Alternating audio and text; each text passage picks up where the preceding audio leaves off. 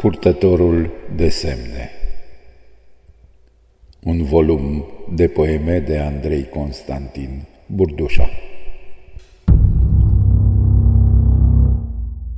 Volumul a apărut la editura Mirton din Timișoara în anul 2015.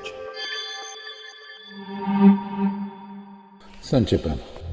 Imagini de încă iarnă am sosit în lumina morgului rece la poarta pădurii închise într-o iarnă nesăvârșită și am mușcat cu sete din aerul rece și rar mirosind a pradă. Focul măsoară tăcerea cu trosnetul lemnelor înghițite de flăcări și fricilor și temerilor înghițite de flăcări și îngerilor de oțel înghițiți de flăcări. Și mușc din nou însetat din amorgul scurs pe umbrele copacilor încorsetați în gerul încă nedezlipit de scoarța împietrită în neiertare.